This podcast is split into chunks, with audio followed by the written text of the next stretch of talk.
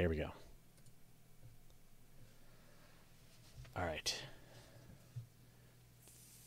Theoretically, we're live. All right. And so, where are you right now? I'm now in Luxembourg. Okay. Okay.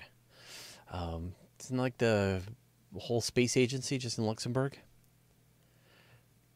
Yeah, um, there's a national space agency, Yeah. the Luxembourg Space Agency. Yeah. Yeah. Yeah.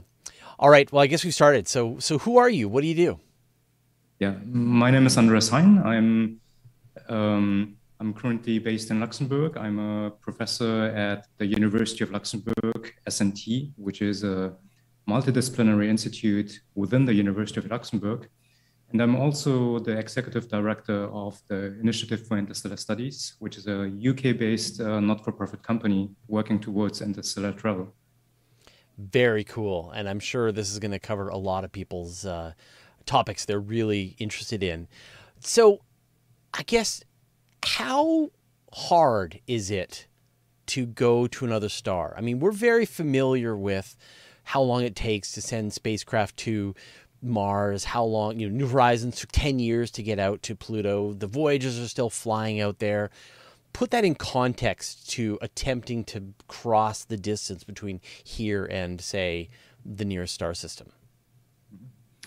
Yeah, getting to the nearest star, like the Alpha Centauri system, is incredibly different, uh, difficult.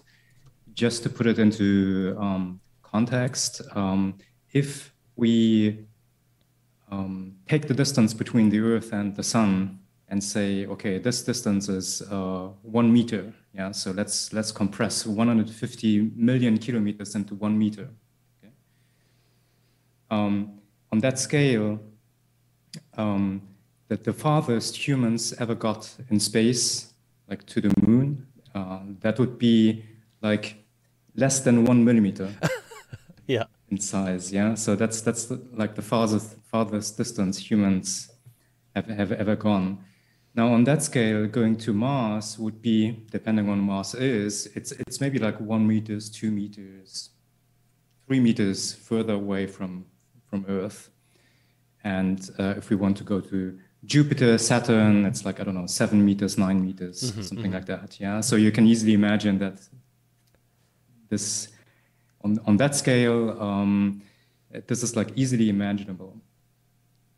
Now, when we talk about the farthest human-made object, which is traveling in space, the, the Voyager probes, I think to um, to the la- last estimate, I think they are like about 100, I think 150 astronomical units Yeah. away, something like that. Um, then that would be 150 meters. Still, you can imagine how how much 150 meters are. Easy to imagine. Now, the distance to the Alpha Centauri system on that scale would be about 260 kilometers. So, so just think about from where you are, where 260 kilometers are. Yeah. So yeah. it's incredibly far away. I mean, I mean, this is like on a European scale, that's like the distance between like Munich and Stuttgart or Paris and Strasbourg. So um, it's it's a complete different scale which we are, and that's the challenge of interstellar travel, crossing these distances in acceptable amounts of time. Right, right. And I guess that's the thing, the acceptable. Like the Voyagers are on their way and they will cross that distance. It's just going to take them 50,000 years and they'll be long dead and not even going in the right direction anyway. But if you were patient enough, you could send a, a mission to another star system. You just have to be willing to wait a long time and build a very robust piece of equipment. So, what is the kind of time frame that your, you know, the folks at the Interstellar Institute are targeting? That's a that's a great question. Um, I mean, in the space domain, we sometimes have this joke like uh, getting humans to Mars uh, is always like 20 years and into the future. Yeah, I mean, I mean, there are similar jokes for fusion energy. Well, I'm more talking about the about the amount of time you'd like to see the the flight take, as Oh, opposed okay. to when you think we'll actually begin the set out on the journey. Yeah. I mean, um,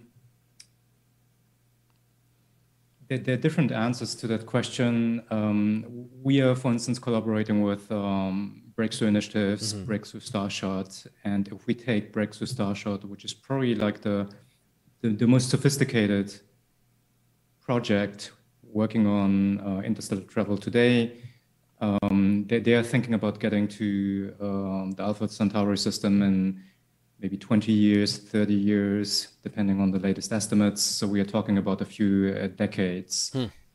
That's, of course, for very small spacecraft, gram scale spacecraft. But if it's just for getting something to another star system, I would say a few decades um, should be feasible in, in the midterm future. Right. And so, what is the technology that that you feel is is most feasible at this point to be able to carry on one of these missions? Hmm. Yeah, that's a that's a great question because there are still a lot of debates within the interstellar community about which propulsion technology to to, to look into. Uh, fortunately, uh, today we're in a situation where uh, various organizations, various groups are working on different types of propulsion systems, and that's that's probably a good strategy because um, all of these technologies are at a relatively low level of maturity, and then it's always good to have several alternative uh, technology paths because if one path doesn't work out, you can you can still move to other path path and and see if those technologies work. I would say based just based on the maturity of the technologies which exist today, I would say that laser propulsion system, so what, what Breakthrough Starshot is currently working on is probably the most feasible way of uh, getting something to the stars. But uh, it very much depends on the requirements. If you want to get a more uh, a heavier payload to, to the stars, then it's quite difficult to do with any sail-based technology, which means that you would have to move to maybe something like fusion propulsion. Mm-hmm. Um, so then let's talk about the we'll talk about the sail-based first. And what I mean, we know in broad strokes what this involves. You take a big laser and you shoot a, a tiny spacecraft solar sail and you accelerate it to relativistic speeds. What are the big I guess, unknowns? What are the what are the current technological hurdles in going from a cool idea to to perhaps an actual working prototype? That's a that's a great question. Um, Breakthrough Starshot has has has done a great job to um, to list these uh, areas uh, where progress needs to be made in order to make laser-based interstellar propulsion a reality. Uh, just to give you a few examples, one is, for instance, uh, Yeah, how do you, do you get data back? Because even if you go to another star, ultimately what you want to have is getting, getting data back in order to explore that star system. So communication is a huge issue. the second point is how do you um, protect a very lightweight spacecraft against um, impact from interstellar matter, interstellar material, dust, um, particles. Another question is how do you generate enough power on board because interstellar space is very dark. Mm-hmm. Um, you have to essentially take your power source source either with you, or you have to somehow maybe beam power to the spacecraft, or you you, you might need to use some environmental effect in order to generate power. So it's very challenging to get that power source on a very small spacecraft. You could think about nuclear batteries, for instance, but this is an unsolved unsolved issue right now. And all these challenges, which are um, really associated with the laser and the sail itself, um, how do you coordinate millions or potentially billions of laser diodes in order to to generate one coherent uh, beam. So this is something which hasn't been done yet, uh, not, not at those power levels and, and, and those durations. Um, how do you make sure that the sail doesn't uh, melt or evaporate um, because of the extremely high power densities we are talking about uh, maybe hundreds of gigawatts per square meters. Yeah, so maybe 100 gigawatts per square meter. That's a much higher power density, as to my knowledge, like in a fusion or nuclear reactor. Mm-hmm. Yeah, we're really talking about power densities which have haven't been encountered in um, in any propulsion technology yet. So uh, we need to solve that with uh, materials which are highly reflective, which uh, essentially do not exhibit any defects, but but still at the corners of the sail, for instance, you might naturally get some um, a, a, place where heat could creep into mm. the sail and thereby gradually ev- evaporate the sail. So um, I, I, would say these are like uh, two two of the major issues with the laser propulsion system itself. But there are other issues such as how do you keep the sail um, stable in the laser beam uh, because it's accelerating at at an ex extremely high rate. We are talking about 10,000 Gs. So one G is the um, acceleration we experience on Earth when we st stand on Earth. So here we are experiencing like uh, tens of thousands of Gs. Um, 10 G is already uh, can, can be lethal for humans. So here we are talking about uh, the acceleration which is experienced like by artillery shells. So um, the spacecraft needs to um, withstand these these levels of acceleration and stay stable in the in the beam. Yeah, yeah, yeah it's, it's a long list, a long list of engineering challenges that need to be figured out. Then you know you talked about some other ideas, fusion, antimatter. Um, so what do you think? I, I don't know if you saw there was a paper someone had done a recent debunking of the Bussard ramjet that it's essentially infeasible. There's just not enough hydrogen in the interstellar medium to be able to make a Bussard ramjet. So if you did want to do, say, a fusion engine, what do you think is sort of the most feasible way to go that route? Mm. Yeah, again, again, a great question because uh, fusion propulsion, when we talk about fusion propulsion, there are different types of fusion propulsion systems. I've been a member of the Project Icarus uh, team, mm-hmm. which um, revisited the Project Daedalus design from the 1970s, which, which was essentially like the first sophisticated design study of an interstellar mission. And the idea was to um, like looking back um, uh, 30, 40 years, um, how much has technology advanced in terms of fusion propulsion or interstellar spacecraft technology and to revisit and reevaluate whether uh, that mission could be done with um, the technologies we uh, we can expect to exist in the in the near future. Now, I would say that many of the challenges coming with this type of fusion propulsion, uh, which is essentially pulsed fusion propulsion, so you're having um, pellets of uh, fusion uh, material in the Daedalus probes, this was like a deuterium uh, tritium. And in, in the new Icarus design, uh, we are more focusing on um, helium-3 and uh, hmm. um, tritium. And these pellets are essentially ejected um, into the nozzle. And then you have uh, lasers or with Daedalus, these were like electron guns, and they would essentially compress that pellet to levels where the fusion reaction uh, is ignited, then energy is released, and the exhaust products are then channeled via a magnetic nozzle uh, away from the spacecraft, and that generates the thrust. And I, um, that sentence that you just used, I think, had about five things that are probably very difficult engineering challenges to overcome.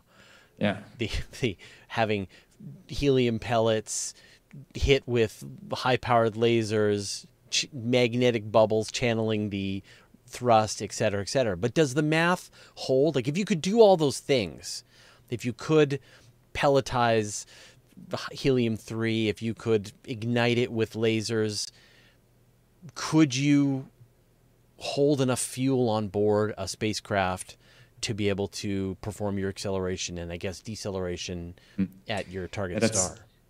That's a great question because the feasibility of the mission really depends on the efficiency of some of these processes. Like mm-hmm.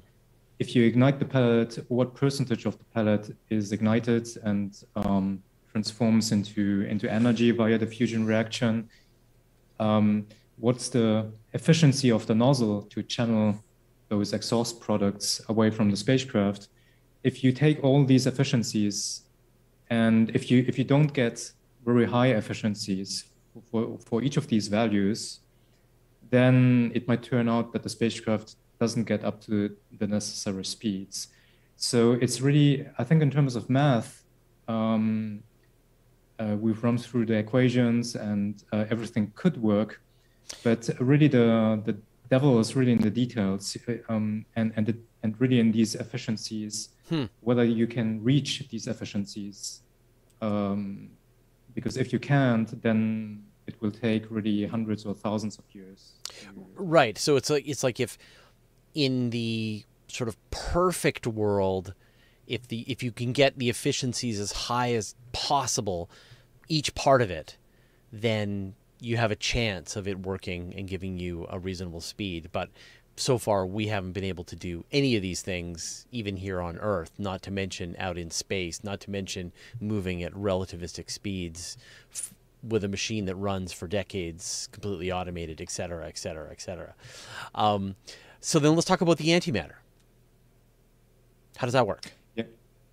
Antimatter, um, antimatter is an interesting case because um, I think the main argument why antimatter propulsion is dismissed today is because of its um, extremely high cost. And usually people then cite the cost of um, operating CERN and how much antimatter is generated inside um, CERN, the particle accelerator. But, but I guess this is probably a flawed argumentation because if in the future we are going to generate antimatter in substantial qualities, uh, quantities, we're certainly not going to use um, CERN. It's going to be a device which is much more um, efficient in, in generating antimatter. And there have been different concepts out there. And I think on a regular basis, I'm reading articles um, in the press where somebody found a more efficient way to generate antimatter. So I, I think the cost argument uh, probably doesn't doesn't really hold. Mm-hmm.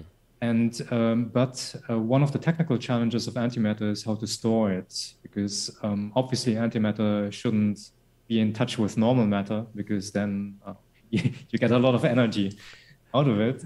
So you would you would like to avoid that. And typically people propose magnetic bottles, so you're essentially sealing uh, antimatter in, in, into magnetic bottles but I'm not aware of more recent research that has really looked into efficient and maybe lightweight magnetic bottles and how we can store antimatter there. So I, I would say antimatter is maybe um, an overlooked or underestimated mm-hmm. um, technology right now, and it, it might be uh, interesting to have a closer look.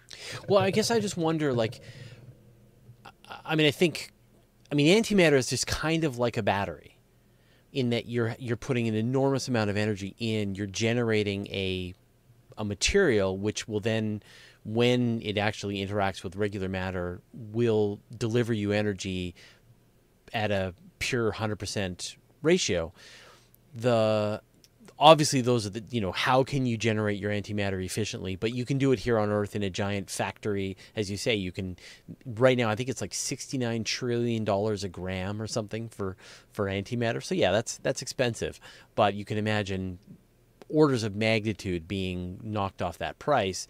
And because you're it's down here on earth you can actually just you know build it the containment sounds like a, a, solvable challenge. So I guess the question is then if you did have a block of, or I guess a cloud of antimatter that was in a containment bubble, what kinds of, and you could then, the rest of it sounds simpler that you pull out these atoms one at a time, mash them with regular matter, and, and use the energy as for your exhaust. How, how how does that work? Like, I guess how efficient is that? How well would that system work as a as a means of an interstellar mission? Hmm. Yeah, again, uh, a great question because nobody knows right now. So, uh, and probably the feasibility of antimatter uh, antimatter propulsion also depends on these efficiencies. So, broadly speaking, there are like two categories of antimatter propulsion systems. Uh, one is based on um, pure antimatter reactions. So you, you you're bringing matter and antimatter together, and you are generating energy and um, uh, some elementary particles such as pions. Yeah, and and pions are uh, negatively charged, which means that you can essentially thrust them out mm. into one direction with a magnetic nozzle. That would be like really the pure antimatter rocket. Uh, the problem with this type of rocket is that um, the specific impulse, so the essentially the efficiency of the propulsion system is extremely high. However, the thrust is extremely low, uh, and, and, and that's a that's a problem because you would need a very long time to accelerate the spacecraft. Now, typically, uh, antimatter propulsions of the second category are propulsion systems where you are exploiting the energy which is released from the antimatter reaction, and then you're injecting some form of propellant right. into, into that released energy.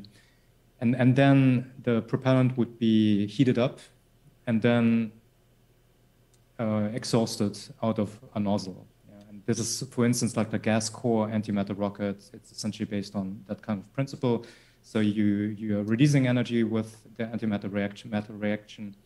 You're, you're injecting propellant, and then you essentially the heated up propellant is then uh, exhausting. Sort of this, the same idea as a fission nuclear rocket that yeah. you're using the the fission reaction to heat up usually like a hydrogen gas as your propellant and you get a much higher exhaust velocity than you would with a pure chemical rocket. So you're taking advantage of the additional energy to give you a faster exhaust velocity, but it's but it's nowhere near as as efficient as the original you, was it pri, what do you call it prions? I haven't hadn't heard that term before.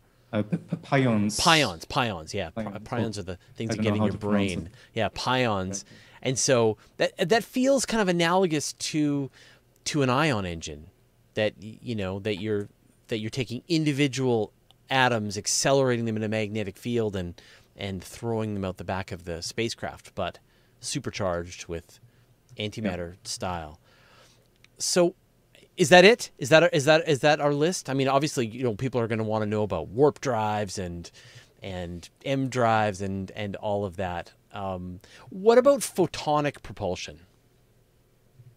Oh, you mean uh, solar sails? No, like you, you shooting a laser and oh, using oh, okay. be, and using that as a, you know getting the reaction from as photons are leaving your spacecraft at the speed of light, you get a kick in the opposite direction. Okay, yeah, that's that's an interesting interesting concept because um, uh, Eugen Eugen Sänger, one of the uh, pioneers of astronautics. Um, proposed the photon photon uh, rocket. I think it was in the 1950s, mm-hmm. and um, he proposed a pure photon rocket, which essentially works like uh, having a laser at the back of the spacecraft and then um, having the laser itself as a as a propulsion system. So this would work. Um, however, again, the thrust would be very very low compared to the to the energy or power you would need to put into. Um, just to give you an idea, in order to um, to get a few newtons of thrust, so one newton is about the, the weight of a bar of chocolate. You know, so if you have like one gigawatt, which is the power output of like a small nuclear power plant, uh, and you would channel that into a laser, the laser beam would generate a thrust of about um, four four newtons, so four chocolate bars. Uh, right. And it's incre- incredibly inefficient, and um, that's also the reason why, for Sänger's rocket to work, you would need uh, extremely high power densities um, in order to to get some reasonable acceleration out of it. Right. Right.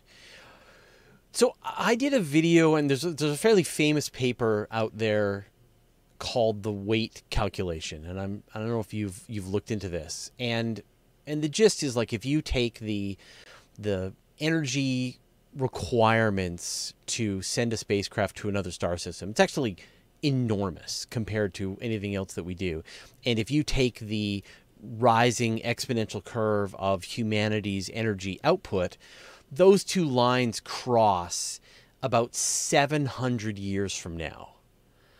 So are we just too early? Like centuries too early to to try to uh, accomplish this goal? Okay, so this is a different type of wait calculation I'm familiar with. Sure. Um, I mean, the, the typical wait calculation is like um, we should wait to launch a spacecraft even if we could do it now because the propulsion technology advances right. Um, so fast that um, if you launch it in 50 years, that probe would essentially take over. And, and right. Be quicker. Yeah. So sorry. So just like the, the calculation that the that the researchers had done is what is the optimal time that mm. that there's a certain sweet spot where where you can't launch a faster spacecraft and so you won't overtake the spacecraft and that number is about 700 years in the future that any attempt to launch a spacecraft before that time we will figure out a way to launch a faster spacecraft and overtake it mm. until about that 700 year mark yeah i i think uh, the wait calculation, uh, the, the argumentations I've seen, to my, in my opinion, they are deeply flawed hmm. um, for, for the reason that, um, first of all, there are wait calculations which uh, are based on these this exponential increase in like energy generation, uh, advances in propulsion systems, etc. Um, but the basic assumption behind these calculations is that we are essentially living in a normal time and things will continue like this in the next couple of centuries. I, I think we are living in extraordinary times on, on the timescale of humanity. If we look at the last 200 years since the Industrial Revolution, if you look at, for instance, GDP growth, energy growth, um, all of these uh, like parameters which are typically associated with wealth, um, healthcare, etc., you can see exponential effects in almost any area of, um, of our lives. And this is absolutely extraordinary. If you look at human history for thousands, ten thousands of, of years, we, we, we, we never had this type of drastic change, which means that assuming that things will continue like this for the next hundred of years, um, based on the last 200 years, I think this is like flawed reasoning, in my opinion, hmm. because mm. if we look at uh, today's developments, uh, GDP on a global scale tends to decrease. Uh, the more developed nations are, GDP seems to stagnate. Energy consumption uh, seems to increase, but there's also a trend of stagnation in um, in, uh, in, in the, the wealthy countries in the world. Uh, we also have technology-wise, uh, this is also, I think, um, people have the perception that today we have a exponential increase in technological progress. We're very far away from that. If you look at what happened in the 19th century, um, there's actually a very, very good book um, exactly about, about this period of time written by an economist and you can see that uh, the progress which happened between 8050 and 9050 is orders of magnitude away from what we're experiencing today. I mean, yeah. just if you experience what somebody from 8050, if you put that person, um, like, just take like um, 9010. Yeah? I mean, you have airplanes, you have steamships, you have uh, telephones, um, all of these technologies have profoundly changed the lives, and I can see the same progress in the last 50 years, 60 years, at, at, at the same level impacting our lives. So the basic idea that progress will continue like this centuries into the future, I think this is, um, I don't think this is very, uh, this is very robust to, to base the, the, the, waiting calculation argument on it. I would rather say, so my, my point of view would be rather to say, we are living in, we, we are, it's, it's more likely that we are living in very extraordinary times today. And which means that these times will not continue like this. Mm-hmm. We, we see signs like for that in, in several places. And under this assumption, uh, maybe we have a rather limited window of time in which we can do certain things like interstellar travel. So I rather see, see it under this perspective that we are facing um, rather headwinds ahead of us rather than um, winds carrying us further. Yeah, yeah. So then, uh, so uh, did we miss anything? I mean, you know, wormhole. What I mean, again, like I'm. I'm not talking about the exotic uh, type stuff, which is the realm of science fiction, and there's no feasible prototypes. We're sort of sticking to, unless you want to, like if there's a lot of, you know, if you want to talk about Alcubierre drives and so on. But but I'm trying to stick to sort of the the practical engineering ideas that are out we- there so far. Does that have, have we covered them all? Do you think? I was just thinking, um, if we really think about um, propulsion, which gets us to the relevant speeds, which uh, I would say maybe 5%, 10% speed of light, then, then I guess we have covered. Okay, okay. So then I guess um, I want to shift gears first and just talk a bit about Project Lyra as a as a cool idea to sort of test out some of these ideas. So what is Project Lyra? Yeah. So the main objective of Project uh, Lyra is to assess the feasibility of missions to um, interstellar objects such as uh, Oumuamua. But we also looked into a potential mission to Borisov and other potential future interstellar objects. Um, now, uh, we initiated that project in 2017, shortly after the discovery of Oumuamua and um, we we published or we released the first paper assessing the feasibility of a mission to Oumuamua just um, two weeks after or three weeks after the discovery of the object, demonstrating that it would be possible to um, to fly to Oumuamua with uh, existing or near-term technologies. So then, so uh, sort of describe what a mission might look like to to do this to reach Oumuamua. Yeah. So most mission concepts are based on uh, what uh, we call the solar Oberth maneuver. So um, we would launch the spacecraft, and the spacecraft would then actually almost like fall into the sun. Yeah. So it would go to a trajectory, and and get very close uh, close to the sun, and then at the closest point to the sun, we are igniting the propulsion system. So um, in our case, it would be like solid propellant um, propulsion system because it's uh, very reliable. And then the spacecraft gets like catapulted out of the, the solar system at extremely high speeds. Now the reason why this is um, this is a very efficient maneuver is because if you ignite your propulsion system at this closest point to the sun, you get the maximum bang for the buck yeah, according to orbital mechanics. And that, um, that maneuver would actually, actually allow us to fly at about 70 kilometers per second or even faster in interstellar space. Just to put that in context, Oumuamua is traveling at 26 kilometers per second in interstellar space. So if we wait long enough, that spacecraft could essentially chase and reach Oumuamua. And would you be looking to do a flyby of Oumuamua or an actual rendezvous? Mm-hmm. So we looked primarily into a flyby uh, for the simple reason that in order to get to Oumuamua, you have to be very fast.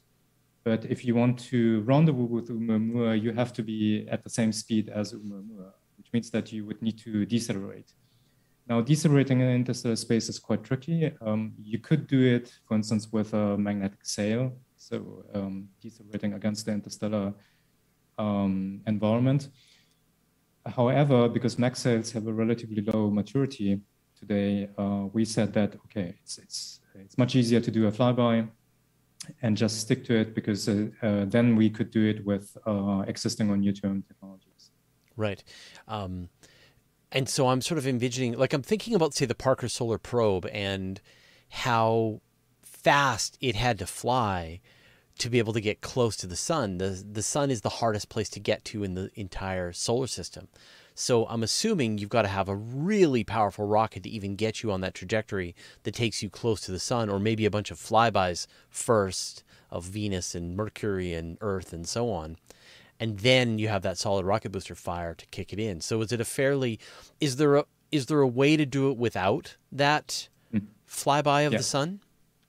Yeah, that's um, that's a good point because we just um, published a paper on the possibility of launching a mission to Oumuamua without uh, the uh, solar Oberth maneuver, and actually, there are several options. Um, there's a maneuver which uh, Adam Hibbert, who is in our team, um, named the double Jupiter flyby maneuver.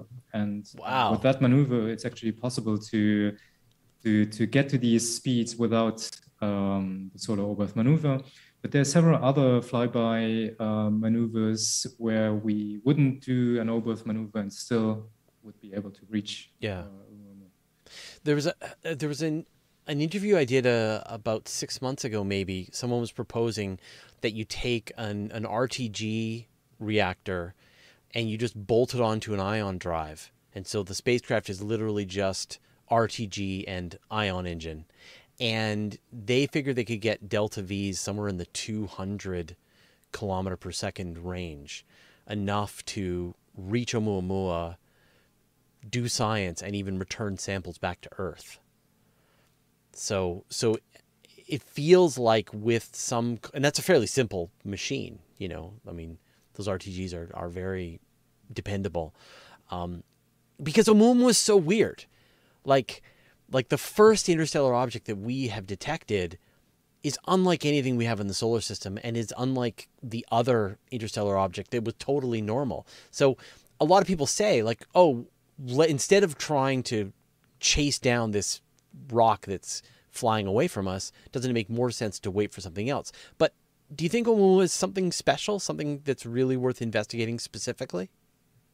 Yeah, um, good Good question. Um, I, I, mean, the, the simple answer is we don't know because um, maybe, yeah, yeah, because we we've seen Borisov, um, which the second interstellar object, which is much more similar to um, bodies we uh, we are observing in our solar system, and Oumuamua really seems to be a kind of oddball, and um, I, I would say because we don't know and we've never seen that type of object before, um, we, we could end up with many such objects traveling around in interstellar space, but uh, it might also be possible that the exact opposite is the case, and these objects are very rare. Now, um, the question is, do we want to take that chance? Yeah, maybe we uh, will observe a similar object like in I don't know, 10 years, 100 years, um, right. or it's, it's, it's maybe something very special.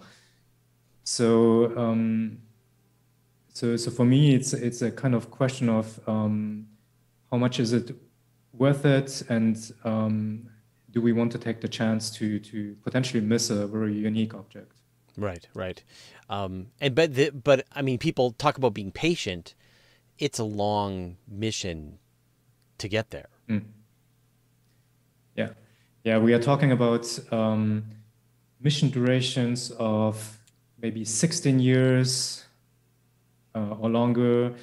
Actually, the longer we would wait, of course, the longer it would take to reach Oumuamua. But I would say mission durations between 16 years, 20 years wow. plus. That's that's like the duration we are we are talking about. Yeah.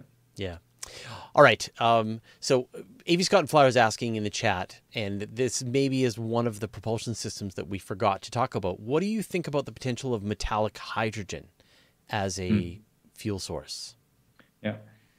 Okay, so metallic hydrogen is a material which, um, or a state of matter, let's say, uh, it's a state of hydrogen which um, occurs under extreme pressures. Um, for instance, um, in the core of Jupiter, um, it's, it's, I think it's hypothesized that uh, the core of Jupiter contains metallic hydrogen. Uh, people have every, actually looked into metallic hydrogen for propulsion in the past.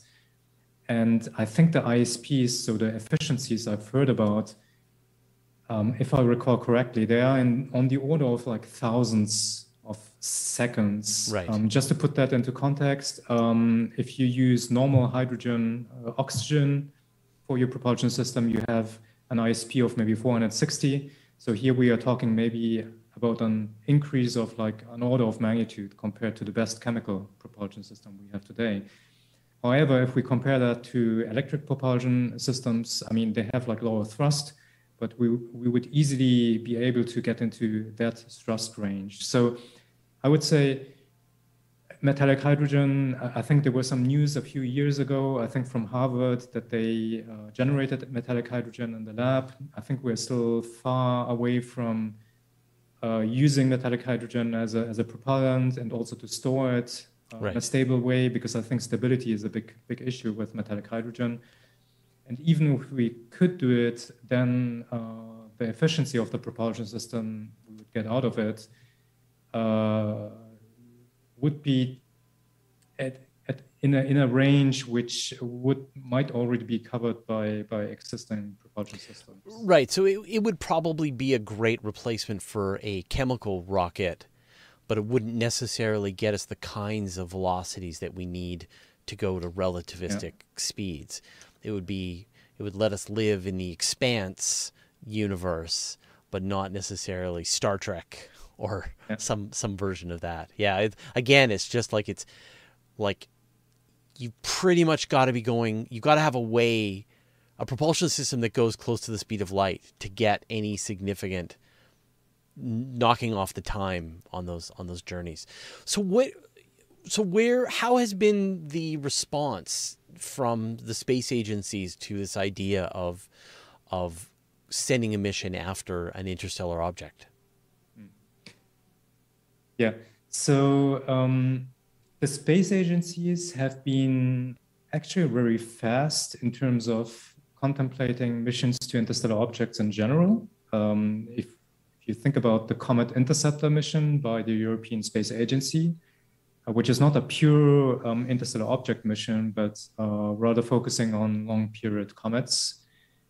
But uh, they have incorporated um, that interstellar object aspect yeah. Quite quickly into into that concept um, into this mission concept. And to my knowledge that that mission is gonna gonna fly. So yep. um, yeah it's gonna go so with Ariel we, i think. It's gonna fly with the Ariel spacecraft in 2028 yeah yeah.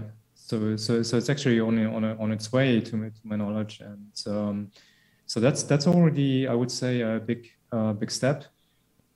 Um, then um, the space agencies, um, in terms of Project Lyra, um, the space agencies typically operate on a 10 year scale, which means that um, they typically ask for input from the scientific community uh, at, at a certain point of time. For instance, um, last year we had the, uh, or, or, two years ago in 2020, we had the decadal survey um, from the National um, Academy of Sciences in, in the US, uh, and everybody could essentially send a white paper to, mm-hmm. to that uh, survey.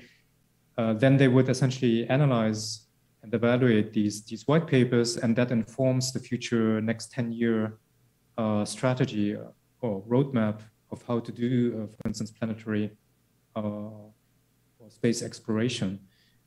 Um, now, this process is like very formalized um, it's it's um, and, and there are good reasons for that because it's like public money which goes into it. So uh, they want to make sure that uh, it's uh, as objective as possible.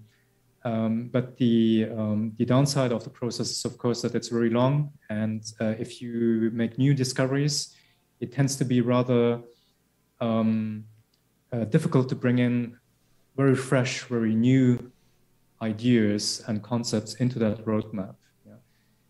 Um, nevertheless, um, space agencies like uh, the European Space Agency, they still have a kind of mechanism where they can infuse like new discoveries or react to new discoveries by missions which are conducted uh, very quickly and which are essentially all the time open. They are not in this right. kind of 10-year uh, roadmap. But uh, we, we are what we are trying from the project uh, Lyra side is to get uh, traction in the scientific community because it's ultimately about the scientific community supporting such a mission. And once you get enough support from the community itself, uh, then the space agencies uh, right. will react. And you know, I talk to any, whenever I talk to any astronomer, any planetary scientist, and and talk about like what would it be like if you could do a sample return mission from Oumuamua or Borisov. Like obviously that would be one of their greatest dreams because now you're getting a sample of another star system that that the scientific discoveries that we could make would just tell us like just so much about how the solar system is different from other from other star systems. But they sort of like, oh, but it's impossible. And Mm. and I think the the the drum you guys have been beating is that it's not impossible. It's entirely feasible. The clock is ticking. It's getting farther and farther away, and so you got to start. But it's entirely possible with current rockets, current capabilities. There's nothing. There's no new magic that would be required. Just the willingness to stick a tiny little spacecraft on top of a massive rocket and and launch it.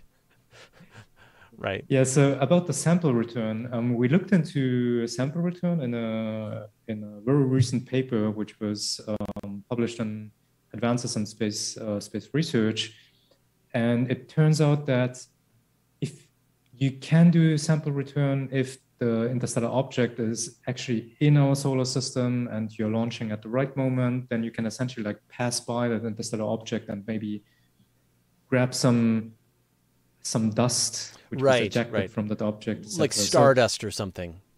yeah. Yeah. So so that's that's that's entirely possible. Um, however, if it when it comes to sample return in terms of um, getting to the surface, landing on it, grabbing something from the surface, and then going away, then it turns out that very quickly uh, you would need uh, propulsion systems such as uh, nuclear thermal uh, Right. propulsion, and that's also true for a mission to Oumuamua. If you want to do sample return, then you would need a nuclear thermal propulsion system for that. Well, I'm, I'll I'll send you a link after after we do this interview to this uh, the paper on the RTG connected to an ion engine because it, I think it it it's two fairly simple technologies that work great together.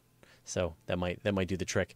Um, so then, what about the the larger idea of an interstellar mission? I've got to assume. I mean, I know NASA is considering an interstellar mission, but interstellar in terms of getting out into the heliosphere, right?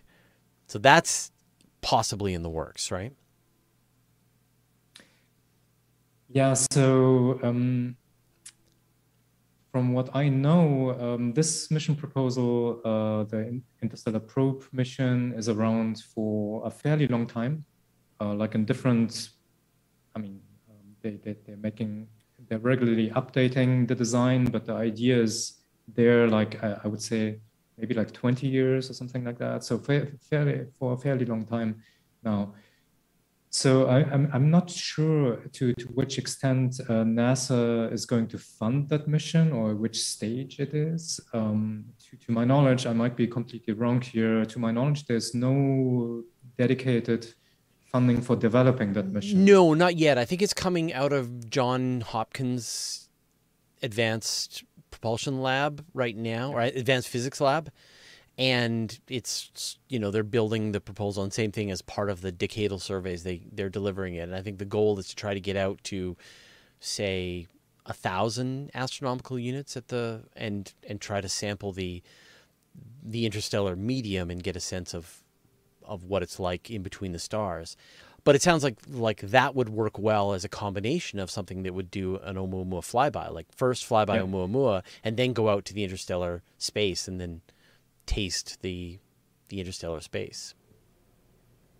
Exactly. Um, I think one of the um, one of the points where I think the interstellar probe mission um, seems to seems to be um, let's say seems to get difficulties to to get uh, traction is that the mission of the science objectives they um, they might not be that disruptive as for other types of so-called flagship missions. So missions which typically cost uh, a couple of billions. You know, typically, if you want to invest a couple of billions, you're expecting some really uh, disruptive science happening uh, during that mission.